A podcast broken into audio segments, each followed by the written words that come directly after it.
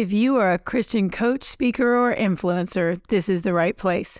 You're listening to the Keep Writing Podcast, a resource for biblical encouragement, spirit-led wisdom, and practical ideas as you answer God's calling to increase your authority by becoming an author. I'm Nika Maples, and I can help you write your next book so that you can take your business to the next level while advancing the kingdom and transforming people in Jesus' name.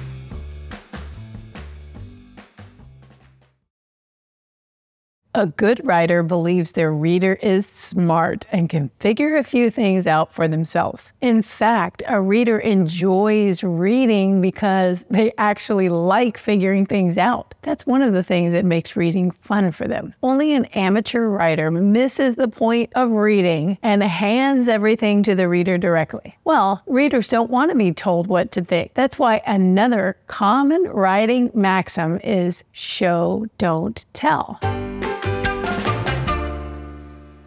Most of this figuring out happens in fractions of seconds in the subconscious mind of the reader. And I'm not talking about big revelations, such as in a mystery novel. These are more like small, descriptive discoveries. Let me give you a few examples. Tell, I was nervous as I gave my speech. Show, stammering with every sentence, I clung to the podium, hoping no one would notice my shaking fingers. In this example, there is a big difference between telling that someone is nervous and showing the things that happen when someone is nervous. The reader feels connected to the story and to the character when they can figure out something by themselves and subconsciously think to themselves, I bet he's nervous. The same thing has happened to me too. Here's another example of showing versus telling. Tell. Stop it right now, my mother whispered across the pew. Joe and I could see that we embarrassed her when we quietly goofed off during church. Show. Stop it right now, my mother whispered across the pew. Joe pinched my arm once more, and I kicked his ankle. We both looked over at her. Her face was a shade of red I'd only seen on a Corvette.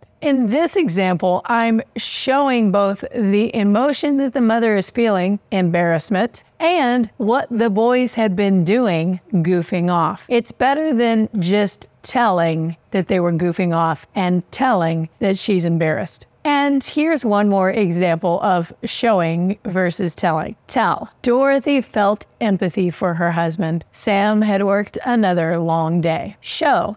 Dorothy walked into the living room and saw Sam had fallen asleep during the 6 o'clock news. Softly, she kissed his forehead and took the remote from his calloused hand to turn off the TV. Now, what showed Dorothy's empathy? Her soft kiss and her effort to let him sleep a little longer. And what showed that Sam had worked a long day? His calloused hands and the fact that he had fallen asleep during the 6 o'clock news. Now, you might say, I can see how that works with fiction, but what about nonfiction? Well, as you give stories and examples from your own life in your book, remember that you did not actually have a narrator there explaining things as the moment unfolded in real time. No, you did the subconscious work of figuring things out by yourself as you were experiencing it. No one came and stole the simple pleasure of discovery from you by telling you what to think. You noticed your teacher was angry when you saw his furrowed brow. You noticed the child was happy when you saw her skipping down the sidewalk. You noticed the woman was ready to leave when she started fumbling for her keys before the conversation was over. You noticed the older gentleman had been crying when you saw his red-rimmed eyes. You noticed. As